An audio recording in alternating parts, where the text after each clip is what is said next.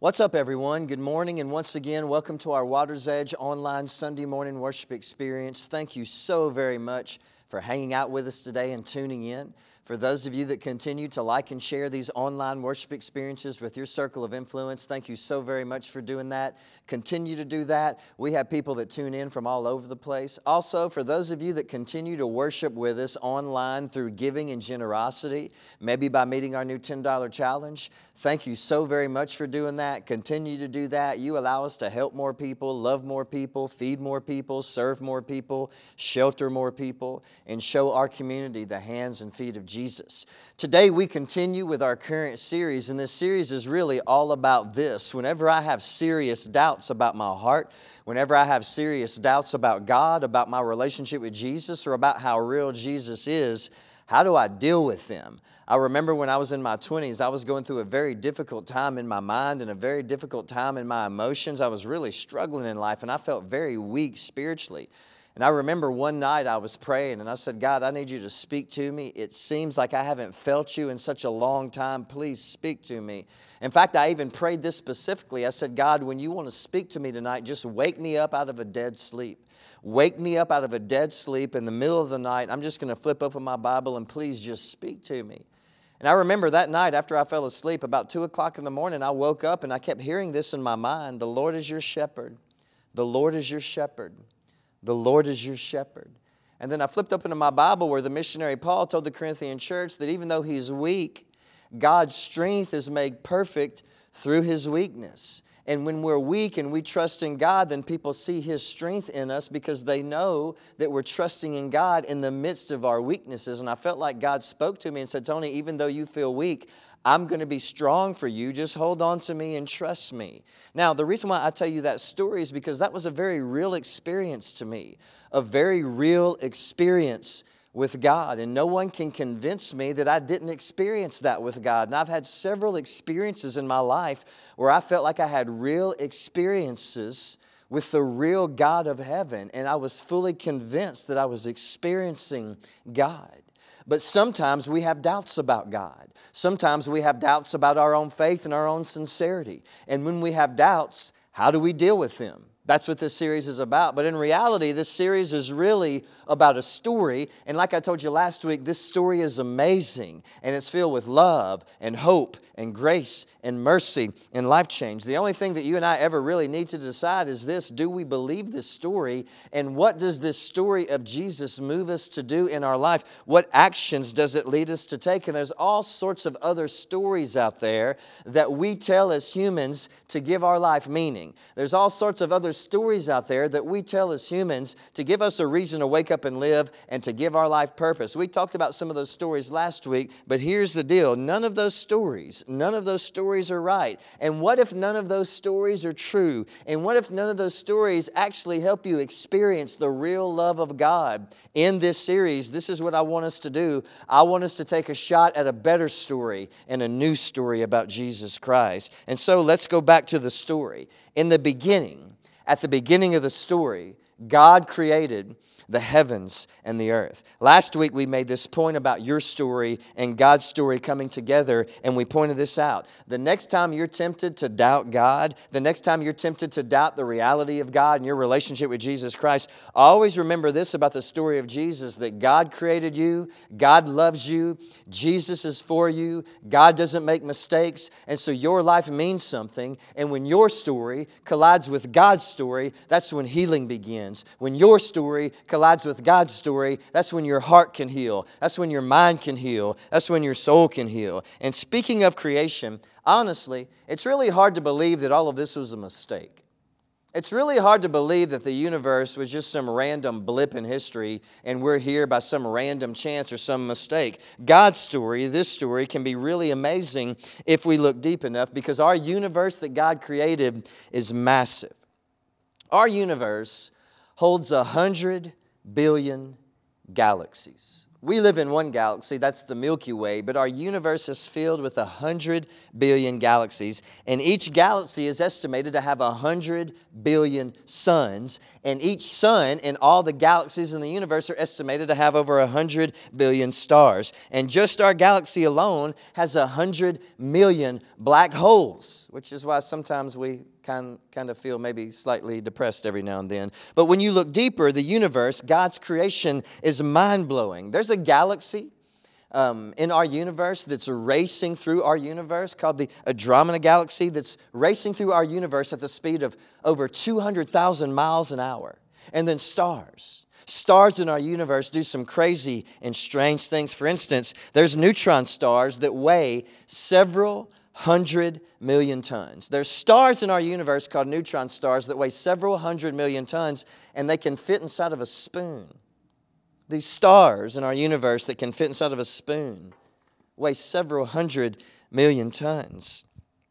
Hydrogen on Earth must convert 0.007 of itself, of its mass, to helium to sustain life on planet Earth. 0.008, no life on planet Earth. 0.006, no life on planet Earth. Our atmosphere is 21% oxygen, 19% oxygen, no life on planet Earth. 23% oxygen, no life on planet Earth. Our oceans are 3.4% salt which is the exact same percentage of salt in the human bloodstream, which is amazing. But 4% salt in our ocean or our bloodstream, no life on planet Earth. 2% salt in the ocean or our bloodstream, no life on planet Earth. And all of this is called the science of fine tuning. It's like the universe was set on these dials and each dial was set at the perfect setting to make sure that we have life on planet Earth. And if even just one of these dials are off, then it throws all the other dials are off. And all these dials, the science of fine tuning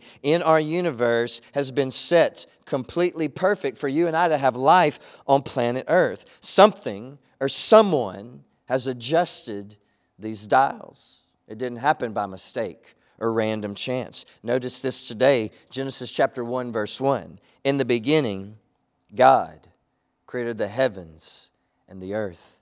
In the beginning, it was God who set these dials. In the beginning, God set this in motion. In the beginning, it was God who laid the foundation of the universe. And, and if one of these dials are off, it throws everything else off. But not only that, God created you and understand that you are amazing and you are fascinating. We have over a million nerve fibers that allow us to see and several hundred billion brain cells. We have hundreds and hundreds of millions of cells in our body that make you you. And understand this in each cell, there's a strand of six foot of DNA. There's this code in each cell, each cell in your body, and we have hundreds and hundreds of millions of cells in our body. And in each cell, there's a strand of six foot DNA.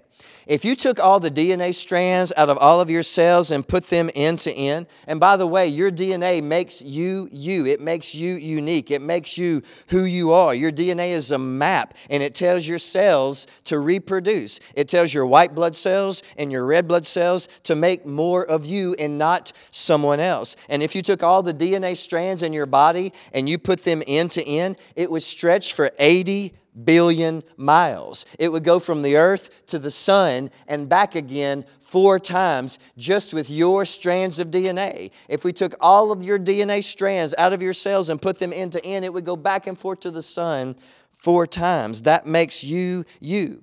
If you put an orange next to the earth, that's the same size as an atom is next to an orange. And all of these come together to make you you. There's so many atoms in one drop of water that if we tried to count all the atoms in, the, in one drop of water, it would take every human on earth counting together for the next 20,000 years. For us just to count how many atoms there are in one drop of water, God's creation is amazing. Now imagine something with me. Let's say that the beginning of the universe until now is just a 24 hour day period. Let's just say that's how history looks. From the beginning of creation until today has been a 24 hour day period. Humans would have shown up at 11:59.59 p.m., the very last minute, the very last second in history. We have not been here very long, but when we do finally show up, humans get busy right away. You got to understand that as God's creation, we are amazing. We just got here. We show up really late in the game and we get really busy. We invent fire, we invent tools, we invent languages, we invent clothes, we invent sushi, we invent TV, we invent Teflon, toasters, Toyotas, and Taylor Swift. God's creation is amazing. And again, you are amazing. And this is what God says about you. Notice how the writer of Hebrew puts it in Hebrews chapter 10, verse 22. Let us go right into the presence of God with sincere hearts, fully trusting Him. For our guilty conscience have been sprinkled with the blood of Christ to make us clean, and our bodies have been washed with pure water. It's been an unchanging belief since the beginning of the New Testament church that you and I can have a real experience with the real presence of God. When we pray, we can experience God. When we worship, we can experience God. When we seek God, we can experience God. When we serve God, we can experience God. When we draw close to Him, He draws close to us. This is something that we believe that we can literally experience the real presence of God. Now, that phrase says that we do that by fully trusting in Him, which means we can fully trust in God. And that phrase means this, and notice this today. If you're still with me, say, I'm still with you. We can have strong assurance that God is with us.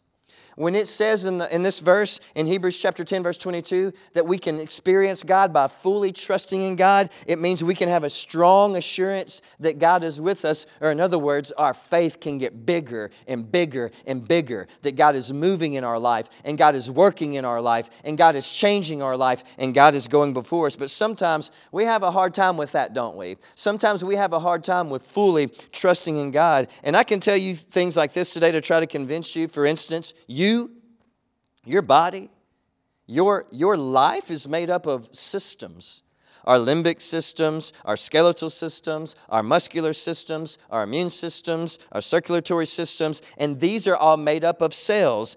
Billions, hundreds of millions of cells are dying in your body every single hour and then giving birth to new cells to replace those cells every single hour. Several billion times a day, our body goes through this dying and rebirth process where your cells die and they get replaced with new cells. We're a pattern of constantly dying and resurrecting until we're about 70 or 80 years old. Now, our cells are made up of molecules, and our molecules are made up of atoms, and atoms are strange. There's more atoms in a glass of water than there are glasses of water in the ocean. Let me say that again. There's more atoms in one glass of water than there are glasses of water in all the oceans in the world. And this all makes you you. This all makes you unique. Probably something that didn't happen by accident. Or I could tell you something like this. The, Paul's letter to the Corinthians is indisputable evidence that the resurrection of Jesus was accepted as fact immediately after it happened. The timeline is this the Apostle Paul meets the resurrected Jesus shortly after the resurrection. A few years later, he plants churches. A few years later, he writes this to the Corinthian church. This is called the Apostles' Creed. Notice this today Christ died for our sins and was buried, he rose from the dead and was seen. This creed was established within 70 years after the resurrection of Jesus in one person's lifetime. Just a few years after it happened, eyewitnesses came out and said, This is what happened, and it was widely accepted as truth and as fact. Now, I could try to convince you with all these things that God is real and God is true, but the truth is this if I can talk you into believing God, then someone else can come along and talk you out of it. If you want to believe in God, there's great reasons. If you want to believe in Jesus, there's great reasons you can find to believe in Jesus. And if you don't, there's reasons for that too. By the way, it's not cool or woke or hip to not believe in God. That's not cool. That's not trendy. But if you want to believe in God, here's what can help. We need a better story and we need a different story. And we need a more beautiful way to see God. We need a more beautiful way to see Jesus. But again, if you're not sure if you believe, let me ask you this why? Why don't you want to believe in Jesus?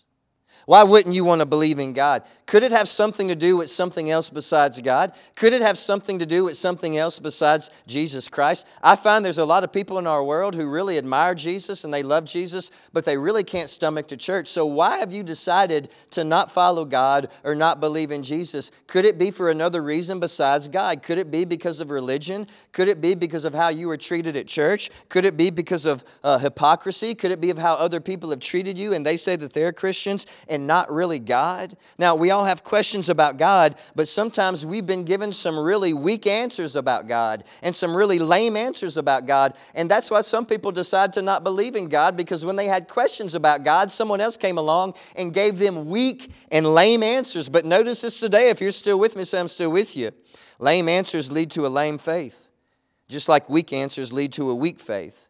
And so the question of who God is will always be extremely, extremely crucial and important. And what you think about when you think about God will always be extremely crucial and important. Now, what comes to your mind when you think about God? Who He is, how He is, his ways, his love, his anger, because, and notice this today, you're still with me, so I'm still with you.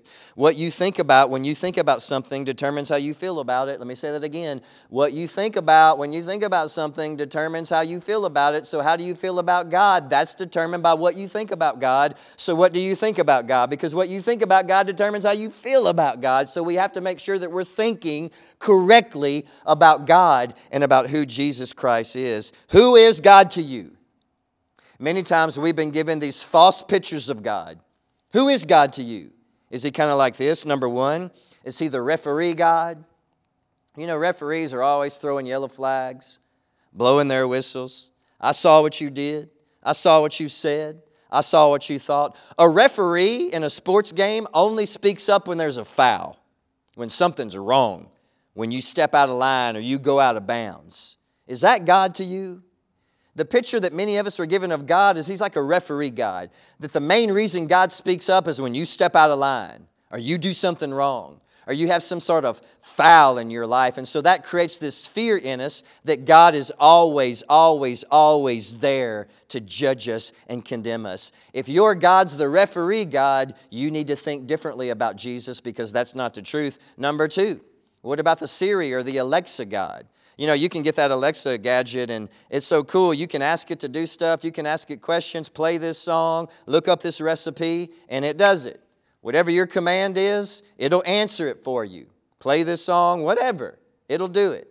Tell me what this new TV show is, it'll look it up for you. And many times we think God is that way. God, here's my prayer request. Are you going to answer it? God, this is what I need. Are you going to give it to me? God, this is what's going on. Are you going to help me? And if something happens positive, then we give God the credit. But if it doesn't get answered the way we prayed, then what do we say? God just doesn't love me, or I don't believe in this stuff anymore. Why? Because you were given this picture of God that He is at your every, every command. That anything you ask, He's just going to do, He's just going to jump. If you need help, pray to God. And if it doesn't happen, then either you prayed wrong or God's not real. Kill that version of God in your mind because that's not the true God. Or is God like this to you? Is He the grandpa God?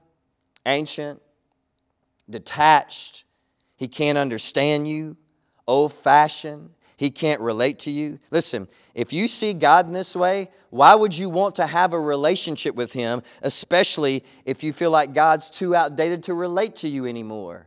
I want to tell you something. Jesus Christ is more relevant today in our lives than he's ever been because he is reality. And that reality just gets more real and more real and more real as each day passes by. God is personal and God loves us and God is always working in our life. He's not some fog out there past Mars that you can't relate to. He's personal and you can experience him, the writer of Hebrews says, by fully trusting in him. Or is he the cloud God, mysterious? too far away, sitting on some cloud, distant? Or is he the fairy tale God? Some people are still trying to figure out whether they need to put Jesus in the category of the tooth fairy and the Easter bunny, or is he real? Or I'm here to tell you now, Jesus Christ is not like the tooth fairy or the Easter bunny. He is real, and we can really experience Him. These are all things that we think about when we think about God. These are all the pictures that we get in our mind when we think about Jesus. But what story and thoughts and image should we have of God and how God loves us and how God relates to us? What story and image and thought should we have of Jesus and how Jesus moves in our life and how Jesus works in our life and how Jesus transforms us and how Jesus picks us back up again? Notice this picture. Notice this better story of God. And this is what we need to think about when we think about Jesus. This is what we need to think about when we think about God. Because if we think about Jesus in this way, it's going to determine how we feel about Jesus, and that's going to determine how well we experience Jesus. Notice this today, Galatians chapter 4, verses 6 through 7. And because we are his children, God has sent the Spirit of his Son into our hearts, prompting us to call out, Abba, Father. Now you're no longer a slave, but God's own child. And since you're his child, God has made you an heir. We're his children, not his slaves. He is our daddy. He is our father. He is a good, good father. This is the picture that we get of God. He is a good, good, perfect parent. He is a good, good, perfect father. And when we finally realize that God is with us like a loving father, then we realize a few other things to be true. And this is what it is. And notice this today He loves us, He is with us, He is for us. He loves us, God is with us, God is for us. He's not our referee, He's not our Siri God, our Alexa God, He's not a fairy tale God. He's not a grandpa God. He's not an outdated God. He is better than all those stories. He is a good, perfect parent. He is a good, perfect, loving father. Question, and notice this today what can you do this week to change your thoughts and your thinking about God? If nothing comes to mind about that last question, just know that you can change how you currently experience God by changing the way you think about God. Let me say that again.